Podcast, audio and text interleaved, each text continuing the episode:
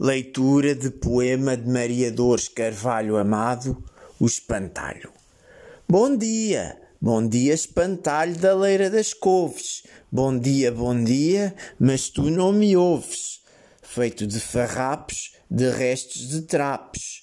Espantalho, palhaço espetado num pau.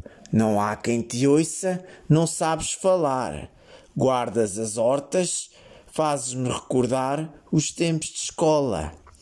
Meninas de tranças, ingênuas crianças como ao espantalho, que ilude os pardais e guarda as sementes, que irão nascer e crescer e que os pássaros não podem comer.